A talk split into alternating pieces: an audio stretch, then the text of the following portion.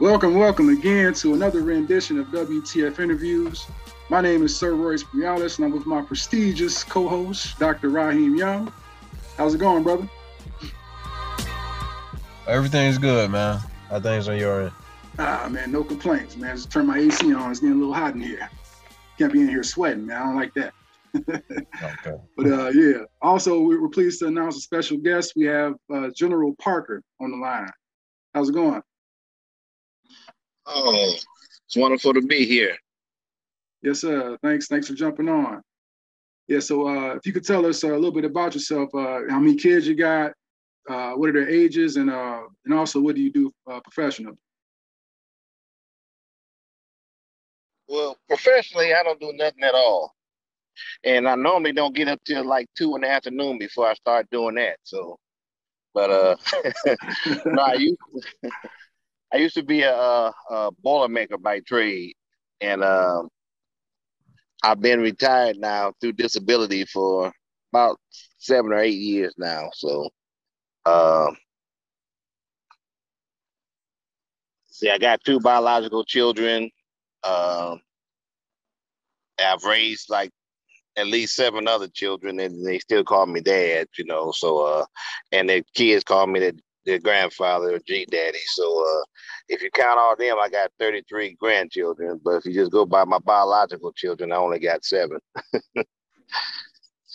seven grandchildren. So uh, and I got a great grandson now. So oh wow. Okay. Congratulations. How how old is he?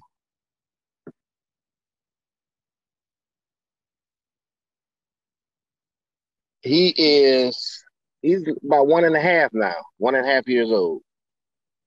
So his name's Kingston. He's in Detroit, Michigan. So uh yeah, looks just like his G daddy too. Handsome little old devil. That's cool. That's cool. So how um how has the transition been for you as far as like being a dad, being a granddad, being a great granddad? How's that?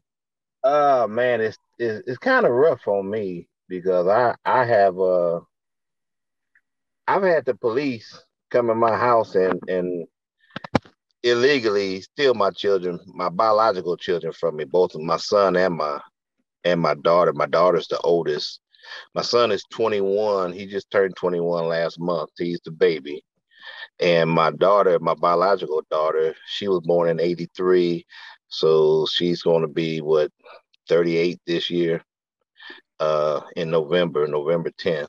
And uh, it, it's just crazy how uh, the state assisted kidnapping goes on and you basically can't do anything about it. What's worse is I'm mad at myself because I keep picking women who like to use this system to do kind of things. So, so uh, it's been kind of rough on me because not being able to see your kids and uh, and your grandkids. At least my grandkids have reached out to me. You know, they want to have a, a, relationship with me and be a mm-hmm. part of my life. So uh, that makes it rough. You know, when you you have children who've been poisoned by a mother who practices parental alienation and they live with that poison in their in their mind and emotionally for years. So it, it, makes me even more angry because it's not just me that's being affected and being hurt. It's the hurt and the anguish that I got to see my kids go through and suffer, you know. And, and, and you know, short of killing their mother, what else can you do, you know, because you don't have a system that's, that's even remotely sympathetic with you because this is how they make their money. You know, this is how they keep this system going and mm-hmm. keep their power and their control. So they're not going to relinquish that and try to do right by you. So your biological kids are, are pretty much grown now, right? Yeah. So yeah, both of them are now. Yeah. So have you talked to them like since they've been adults? Like what what type of conversations have you had? Well, the last time I talked to my son was about a year and a half ago, and he called me up on the phone early in the morning, getting very smart and very disrespectful, calling me out of my name, and uh, then try to explain that uh, uh, well, he just gets so frustrated. And I had to let him know I don't care how frustrated he gets. Uh, he better always respect me. I don't care what he thinks or what what he was told. you're gonna respect me or else, you know. So we haven't talked since. But it's funny because I'm still paying child support for him. you know, it's crazy. So when he's 21 and he's on Instagram and and Twitter bragging about all this money he makes and he can teach people how to uh, invest their money in the uh, in the stock market and that's where he makes his money at and, and, and, a lot of his money comes from marketing and stuff like that but the judge still feels that uh, uh, I haven't proven to him that my my my child is self-sufficient so they keep trying to make well they ain't trying They're still making me pay child support to them They're taking it out of my of my retirement income. So it's tough. Why did how do you pay child support for a 21 year old? Yeah, that's what I was well, I guess Missouri has a, a law that says that as long as your, your child is in school, you got to keep paying no matter how long he goes. So hmm. uh, I went to court. Well, I filed last year.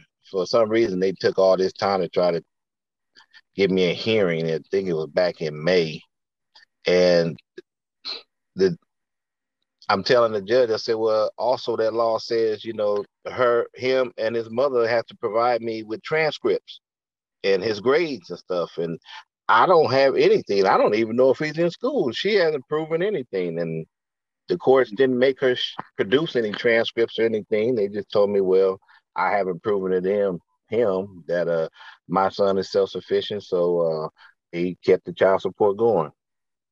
Hmm. hmm. How's your relationship with their mom? I know you were saying like you picked like the wrong type of women. How how was you all's relationship? Uh, it was uh, these are two different mothers now. So okay. Uh, it when it when things were good, they were good. But when they were rocky, they were rocky. It's like you know, you you you put up with what I'm putting down, or else, you know, or I, will get the police, or I'll put you in the system, or whatever, and uh, and that's what I've had to deal with. So, hmm.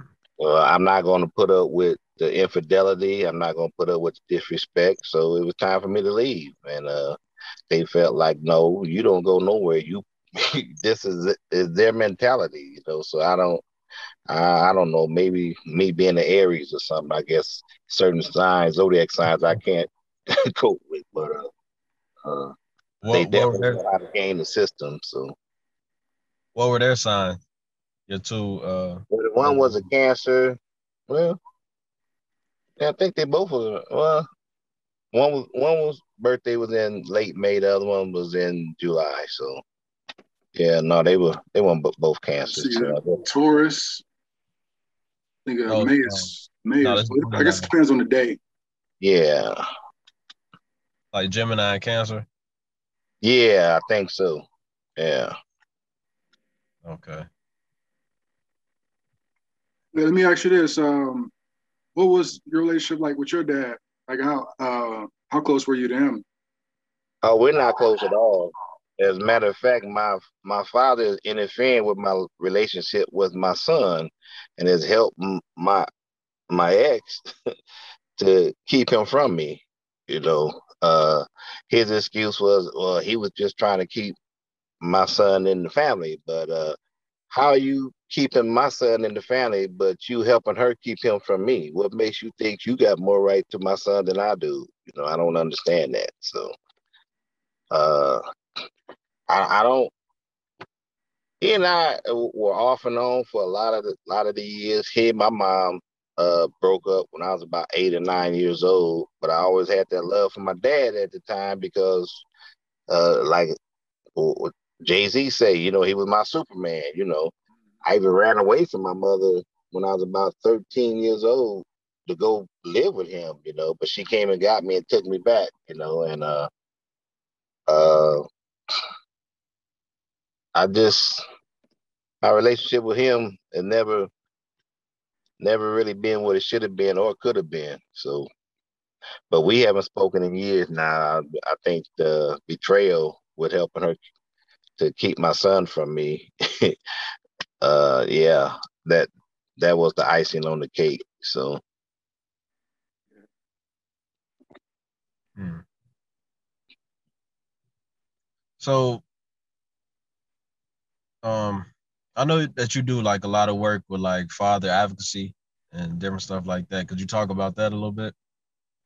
Yeah, um, ever since I've been fighting for my son, you know, because I never would give up. And that's one of the main reasons the courts didn't like me because I had that pit bull mentality. Uh, no matter what they threw at me, I just kept fighting. I kept fighting. I spent my last dollar. I, I exhausted every option I could, you know, and I just kept fighting. And uh, I mean, I even took my case all the way up to the Supreme Court, but they refused to hear it because it wasn't controversial enough for them, so they say. But um, uh, in fighting for my son, uh, I uh, got in touch with this group called Dads in Divorce through a law firm called Cordell and Cordell that supposedly supposed to be there to help fathers. And there's another organization like Jeffrey Leving up in Chicago. He he claims the same thing, but a lot of these organizations they just in it to get your money because you spend tens of thousands of dollars and even upwards of a hundred thousand, and you still end up with no more than you would have done if you had fought your case yourself. I come to find out. So uh, uh, through them, I answered a an ad uh, about I forgot what it was at the time, but this guy called me back. His name was Mark Rosenthal, and they were part of a group called uh, Radar, respecting accuracy in domestic abuse reporting, because my uh, my son's mother she had made a false claim of abuse, so that's another good uh, trick that they use to try to gain advantage in custody battles. You know, they, they all they have to do is just make the accusation. It's just like with the Me Too movement now. You ain't got to go to court. You ain't got to really uh, press charges or anything. You just make the accusation and you can ruin a man's life, career, family, and everything else. So, uh, uh, and I know a lot of people may not want to agree with what I'm saying, but I'm standing by what I say. So, uh, that's exactly what has happened. And uh, through them, I started working with them, and then they started a committee called uh, uh, uh, African Americans for VAWA Reform. And we used to go to DC and lobby to try to get the Violence Against Women's Act reformed uh, because there's a lot of uh, inconsistencies in there that, that violated your constitutional rights, that, that, that the equity wasn't there, the parity wasn't there. And uh, it took us a lot of years, you know, but they started to make a few changes. Even one year, we even held it held uh, VAWA up from being reauthorized. But uh, it was when I had to go speak back in 2008 for African Americans for VAWA Reform back in Charleston, West Virginia. I had to speak at a. Uh, I was a keynote speaker at a dinner there, uh, dealing with false accusations of abuse and talking about violence and what needs to be changed. And I met a guy named Mike McCormick, and he has worked with Alec Baldwin and a couple of other lawyers. He was one of the guys that helped get Elian Gonzalez back with his father. Oh, wow. uh, yeah, he's been on uh, Larry King with Alec Baldwin. He was on The View with them. Uh, and he's like a brother to me now. You know, even though we don't share the same color and we from different mothers, he's just like a brother to me. But uh, he he informed me that he had an affiliate group of his uh, ACFC, which is American Children Coalition of Fathers and Children. Uh, it had one in Illinois called Illinois Fathers that was just starting up. So he wanted me to get in touch with them, but they ended up contacting me and asking me to be their first keynote speaker at their uh, Fatherless Day rally in Springfield. So before I even got to that, to be able to do that, they asked me to be on their board. So I was a vice president on the board. So we did a lot of act- activism and advocacy. Uh, there was a young guy who got killed trying, his name was Stephen Watkins, going to visit his daughter because the, his ex had made allegations about he was abusing the daughter and doing all kind of crazy stuff. The judge finally found out that she had been lying, and said, "You go get your child." So he went over there to get his child, and uh, they shot him in the back of the head. His ex's family, and we did a lot of advocacy behind that because they lied, and I don't know what happened. The sheriff didn't do their job; they didn't do their work. So we rallied all of, all of our people. We got on the radio. We we had people calling the prosecutor's office uh, until they finally decided to press charges. You know, and and his whole case was on uh, uh, what's that show that comes on uh, NBC? Uh, what is it, prime time or something like that? Or like Dateline or something? Yeah, it was on Dateline. That's oh. it, Dateline, and uh, so we finally got that case uh to go to move through the system, and the grandmother ended up getting convicted of shooting him. Uh, we still think it was his ex that shot him in the back of the head, but the grandmother was saying that she's the one that shot him, you know, because he came in the house and he pushed her and she was scared and all that. But uh, he was shot in the back of the head, you know. And, and they had called the police and the ambulance for them to come out. And that, well, they called the ambulance first. The ambulance came out for the grandmother. And they said while they're sitting there talking to the grandmother, working on her, they happen to see the dead body laying over there to the side with blood running out of his head and everything. They didn't even call for the boy, you know. so the ambulance had to call the police. And so we finally was able to get her uh, convicted of that. She got 55 years behind that. So uh uh and we even got a, a, a bill passed in his name. You know, I spoke to his mother, Mike McCormick, and I spoke to his mother and dad in Springfield, and uh, we finally were able to we got permission to be able to get his name put on the bill and it took us about two years but we finally got that bill passed in 2012 and uh, so it's still today it's a visitation interference bill and it it, it basically has the same sanctions that uh being non-compliant with with child support um, you get your driver's license taken. I mean, the women's group, they really came out against this, man. And we had the American Bar Association, the Secretary of State, all of them tried to fight us on this, but we ended up being victorious after a couple of years. It, it kind of got a little watered down from what we, we basically wanted, but uh, we still making strides. And, and we also were able here in Illinois to be able to get uh, a bill passed that if your driver's license were suspended for non-payment of child support, you can get your license back. So, so there's no more uh, suspending your license for non-payment of child support in Illinois. So, so that's some of the things I've been on, and, and also first right of refusal. Like if the mother wants to go somewhere and go hang out or go out of town or do whatever instead of calling a babysitter and all that. Uh, it, the the father, well, I ain't gonna say the father. We're gonna say the non-custodial parent has the first right of refusal. You call them up and see if they will want to spend their time with the child first before you can give that child out to somebody else. So that's pretty good, man. That's great, man. So you you've um, been a part of a lot of uh, change so far when it comes to your fatherhood advocacy. Um, what I still am, uh, because that that has started me into the criminal justice reform advocacy that I do, and I and I'm going to write a book about. It. I keep saying I'm doing it, but I'm starting on it, you know. And it's called "All Roads Lead to Slavery," you know, and it has a lot to do with what's going on with the fatherhood movement, and it's about men. Period. It's all basically about this control and free and cheap labor.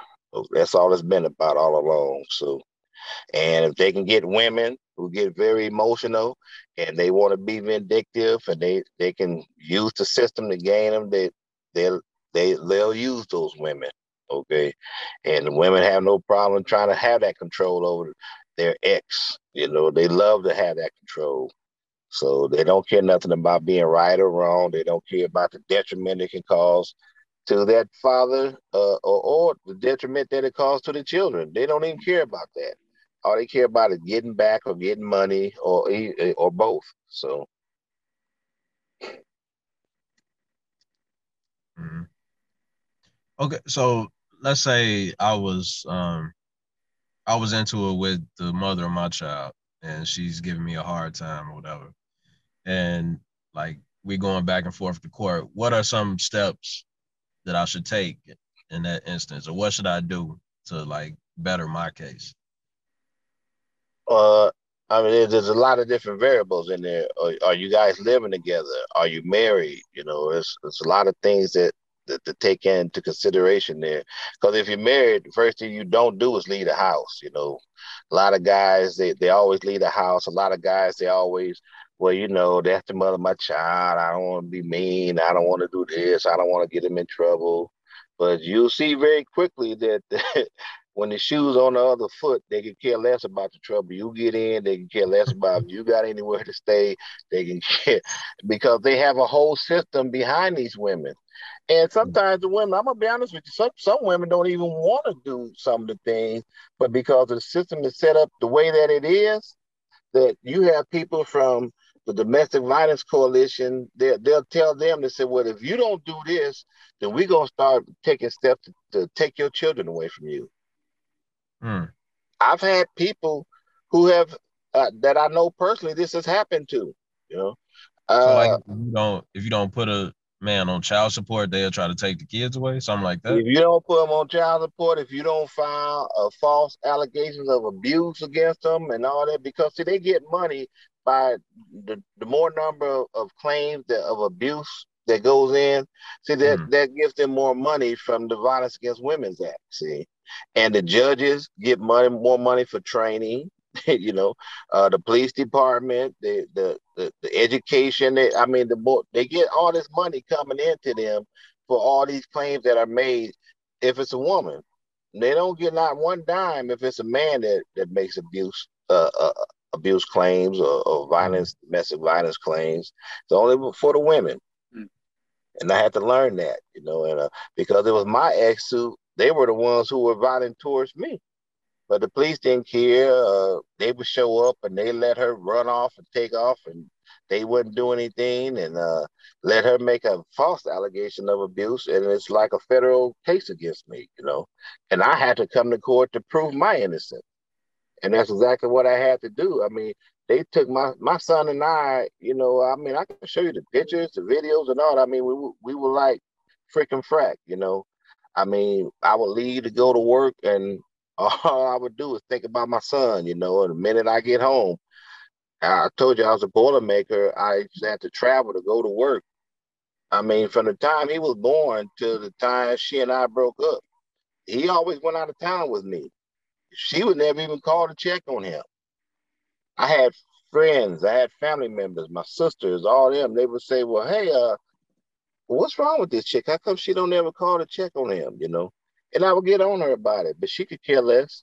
You know, all she was concerned about was the money, and she was never concerned about my son. You know, it was all about the money for her. You know, uh, a lot of my friends would say, "Well, I don't understand how a mother could let a baby that small take off and go to out of town, you know, and they not be concerned. You know, I mean, he was like one years old, two years old, you know, up until he was like three. So that's when we broke up. We were married in 2000, about two weeks before we were born. We got married, and we broke up in 2003. He hadn't even turned three yet. So, uh, but of course, could care less, you know. Yeah, and it sounds like uh, you, you still are going through that with the courts you know. Uh, yeah, after 20 years, you know, yeah. that, that, whole thing, we we gonna we gonna show this nigga, you know, excuse my French, but I even had to just tell me, you think I'm gonna let after all, all the years of schooling I've been through, you know, you think I'm gonna let somebody with a GED, some some black man come in here and, and show me up? So that was their whole thing. It had nothing to do with truth, it had nothing to do with justice, it had nothing to do with fairness or equity. It had to do with what they can get away with. That's how our courts are set up, whether it's civil or criminal. And I think civil courts are even worse than the criminal courts. Yeah. So how how can we fix the system? Like what's the first step in that process? I'm gonna be honest with you. It, it's just like with our political systems. I think they can't be fixed. They have to be totally demolished and mm-hmm. built from the ground up. So it's one of the things where they working just they they're working, they're uh, doing what they're what they're made to do. And yeah, exactly. Exactly. Mm, okay. Exactly. Like so many times they talk about our criminal justice system is broken. No, it's not broken. It's working just how, how it was. Set up to do, you know. I mean, even this country, I mean, how you talk about all men are created equal, but at the same time, you talk about black people are only three fifths of a person. We all created equal, but you want to go over overseas, grab a whole group of people, bring them here to do your work for you but you keep calling us lazy. But you went to another continent, got us to come here to pick your cotton, you know, to cut your tobacco. But we're the ones who's lazy. See, just like today when they say this about black men, they're lazy, they don't want to work, they keep making all these babies, they don't take care of them and all that. But there's been Harvard studies, there's been a University of, of Chicago study that shows that that's not true. Us black men are the most nurturing of all races. Yeah. Now, this is not me talking. This is coming from their studies, their research. But that's not what the media is going to show you. Yeah. That's um, part of the reason why we started doing what we're doing. Uh, people that we've interviewed so far, just the just the stories. Like all, a lot of black men uh, that we talk to, they uh, speak to how much they're in their kids' lives, and that type of thing isn't portrayed or put out there. It's always he's a deadbeat. He's not there. He's not in the home. And uh, my my vantage point, that's not the case. It's far from it. And I mean, I, I, know guys. I don't care if they got to sell weed, sell drugs on the side, do whatever. You know, they, the, this this society is set up not to work them in the first place. You know, and and if they do, then they supposed to look down on the other black man. You know, stuff like that. But these men are still there you know, they're putting their kids to sleep, they're helping them do their homework, they're giving them baths. And when they get the money, they give the women money, you know, but it might have been under the table or whatever, even if you were working and you give them money, if you don't give it through the system, what well, was just considered a gift. So that don't count. You still owe the child support. right. So even if you got documentation that you right, even if you got well, it didn't come to us, so that don't count. That's just a gift wow. Anything I give my child is in support of my child, you know. And I give a friend a gift, okay? right. I people I don't know gifts, you know. Uh, I'm not Santa Claus. I take care of my children, so. You also spoke about um, other kids that you helped raise. Uh, can you talk about that a little more? So, uh, like, how, how did that come about? Well, uh, it's just like when, whenever whoever I'm dating or whoever I'm with, you know, uh, I'm the man in that situation. So if they had kids who were there before I was there, you know, I'm still gonna be that man. Um, when I lived in California, there was two women I dated. One of them, her son ended up growing up, be, become part of Digital Underground. You know, the group Digital Underground, and then he started working with Snoop Dogg and doing some stuff on the side and stuff like that. Another uh, young lady I dated, well, her son grew up and became part of the group B2K, you know, and uh, and these these kids they grew up and they still had that love and that respect and that admiration for me. They always felt like I've always been the one that was there to to offer that that protection and that sense of security and and teach them about responsibility, you know, and and I have fun with them too. I, I love playing with my kids, you know, and joking around, and they love that much about me. So, uh, I mean, even all these years later, you know, I'm still in a part of their lives, and they look at me as that man, whether their dad was there or not. You know, they still look at me as that man. So. You know, what what has those experiences kind of taught you about yourself? It taught me that I, I ain't as bad as some people try to make me out to be. you know, you know, I, I probably ain't as good as I think I am, but I definitely ain't as bad as some people try to portray me to be. So, uh, but uh, you know, I, I try to look at myself realistically. But uh, no matter what society says, uh, as long as I'm being that person and doing the right things for the people that matter, that's all that counts. And when it, not even kids that I've I've I've sired can grow up all these years later and, and talk about the man that I am and and they learn from me and they do things and they're achieving in life because of the things that I taught them and shown them and the love that I gave them. You know, that's all that matters. I hate that my own kids couldn't experience it. I don't know, maybe they didn't think that I fought hard enough or where did I go or whatever. I don't know. But short of killing their mothers, uh, I, I, had to leave, you know. So so I, I, try to stick things out and, and I'm telling you, if, if I give up, once I give up, that's it. But you better believe I tried everything. I mm-hmm. tried everything and I went through everything. But it was just time for me to go. So you know that that's what I was gonna ask you, man. Like, you know, fighting the system for 20 years, like you um and you haven't given up. You still like fighting the system. Right. How have you had those times where you was like, man, forget this shit. I'm, you know, I'm all the time. Back. All the time. okay. All the time, man. Man, I I I think so much. Uh man, I guess if it wasn't for other people in my life from time to time telling me to hang in there, you know, or, or try to show me some love, or, or I think it's just the thought that if I do go ahead and give up, I'm scared of what might happen to my kids, you know. So that that's really the thing that keeps me going is is the fear of where they'll end up, what'll happen if uh if I'm not around. So I just keep fighting anyway. I've got a lot of life that I wish I had lived, but uh anyway. this this country wasn't made for black fathers anyway, so I got to do the best I can for my kids and still try to make a difference, so they don't have to go through the same stuff you and I are going through today. Yeah. Yeah.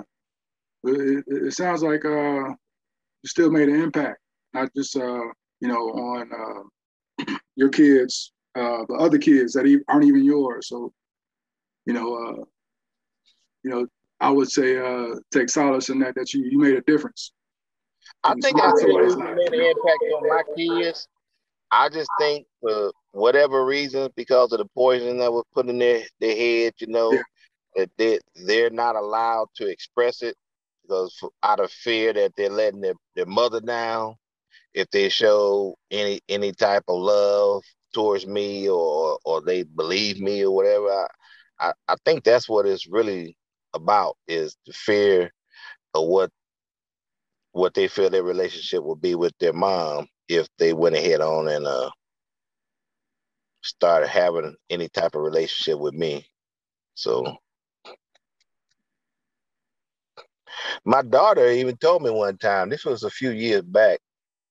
She she texted me and she finally told me, she said, you know, uh, I don't I, I, I love you and I've always loved you You know, she said, I don't want to know about whatever happened in the past, you know. And I texted back, I said, you know, we can't do nothing about the past anyway. The most I can do is start from today and make sure from today on, you know, that we had the best life that we could have, you know. But I've never stopped loving you or fighting for you either. So, but I don't know what happened in between there. She just kind of fell off again, you know. But her sister, love me.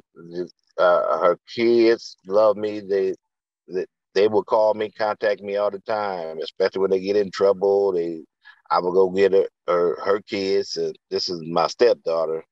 Go get her and her kids. We go hang out, go get hotel rooms. They get to get in the pool, go take them shopping, go do all kind of stuff to have fun with them. And then my my biological daughter, all her kids just can't wait to get with my stepdaughter kids to find out the stories and all the stuff they did with G Daddy. You know, and it's just crazy. yeah. So well, my next, oh, go ahead. No, you can go ahead. Well, um, my next, well, it's not really a, a question. You kind of already answered the question already, but uh, I asked you uh, before we started this call, uh, what does fatherhood mean to you? And uh, General, you said real simple, the world, point blank, like real, real simple to the point. Uh, Definitely, fatherhood means the world to me. Uh, what what it means to this world, especially in this country, is something totally different. so, but as long as I keep thinking fatherhood is the world to me, it, like I said earlier, you know, that's all that matters. It doesn't matter what the system believes. It doesn't matter what other people believe, you know, and, you know, to hell with them, you know. Uh, my children know who I am. Other children know who I am, you know. Uh, even those I didn't raise, you know, they would just see me with my kids, you know, my nieces and my nephews. And they just get a kick. I used to go to the daycare to see my little niece and nephew, and then all the other kids they they couldn't wait to get. They all was calling me Uncle G, you know, and they all climbed in my lap. They all want to spend time with me. A couple of them even cried. I didn't even know the kids, but they just get so happy seeing me all the time. They start crying when I had to leave, you know. That just touched my heart, you know. So I know I'm a good guy. So I just don't take a lot of stuff, you know. So people don't mm-hmm. like that, you know. They they want you to conform they want you to conform to to their way of living and what they want. And this system is the same way. You know i even had people from the county of peoria from the board that made a statement one time talking about that general he, he he's non-conforming. I told him that's the best thing they could have ever said about me. It's a compliment. There you go. All right, so Mr. Parker, I know we're getting close to time, but I, I have one last question for you. Sure. If you could give advice to like a young dad, um, what what would it be? Don't become one. Till we change this world and this system, unless you're ready for a lot of heartache, you know, and, and a lot of sleepless nights and, and a lot of uh, angry feelings, you know, and, and, and disappointments and betrayal, uh, don't become one, you know. But if you can deal with it, you know, then hey, if you can stand it, I can understand it. But I'm I'm letting you know now the way this society is set up. If we haven't changed this system yet, become a dad is the worst thing you want to do right now, because it ain't easy. No, it's not. All right. So if you don't plan on staying with her forever, don't do it. Sometimes even if you do stay. this is a double edged sword. Huh? Oh man. yeah. All right, well, General, yeah, again, I appreciate you for your time, for your candor. Um, yeah, thank you. We, before we let you go, um, if somebody wanted to get in contact with you to support your initiatives, uh, how would they be able to get in contact with you? They can reach me. Uh, I'm the president of Central Illinois. All of Us or None. And they can either go to the website, all of us or none.org, and or they can call me uh, or email me at uh I'm gonna give you my personal email address. It's a lot simpler. gparker326 at gmail.com. Again, that's gparker326 at gmail.com. And uh, my phone number is 309 713 6025. That's my personal cell phone number, and I answer all my calls. So if I can help you, I help you. That's just the kind of guy I am, sometimes almost to my detriment. If I can't help you, at least I respect you enough to let you know I can't help you. If I know somebody who can help you, I refer you to the resources where you can go to get the help. But uh I definitely won't leave you standing. So yeah, that sounds good. You got something else, Dr. Young? No, that last question was it. Uh, but thank you, uh, Mr. Park. We appreciate you coming on with us tonight. Oh, it really was my pleasure. All right, yeah. So again, for, for myself, Cerberus Brialis, for Dr. Raheem Young, and also for our special guest, General Parker. Thanks again for listening to WTF interviews, and stay tuned for further announcements. Don't hang up, General Parker. We gotta gotta wrap it up. We got we're gonna wrap for a second. Okay.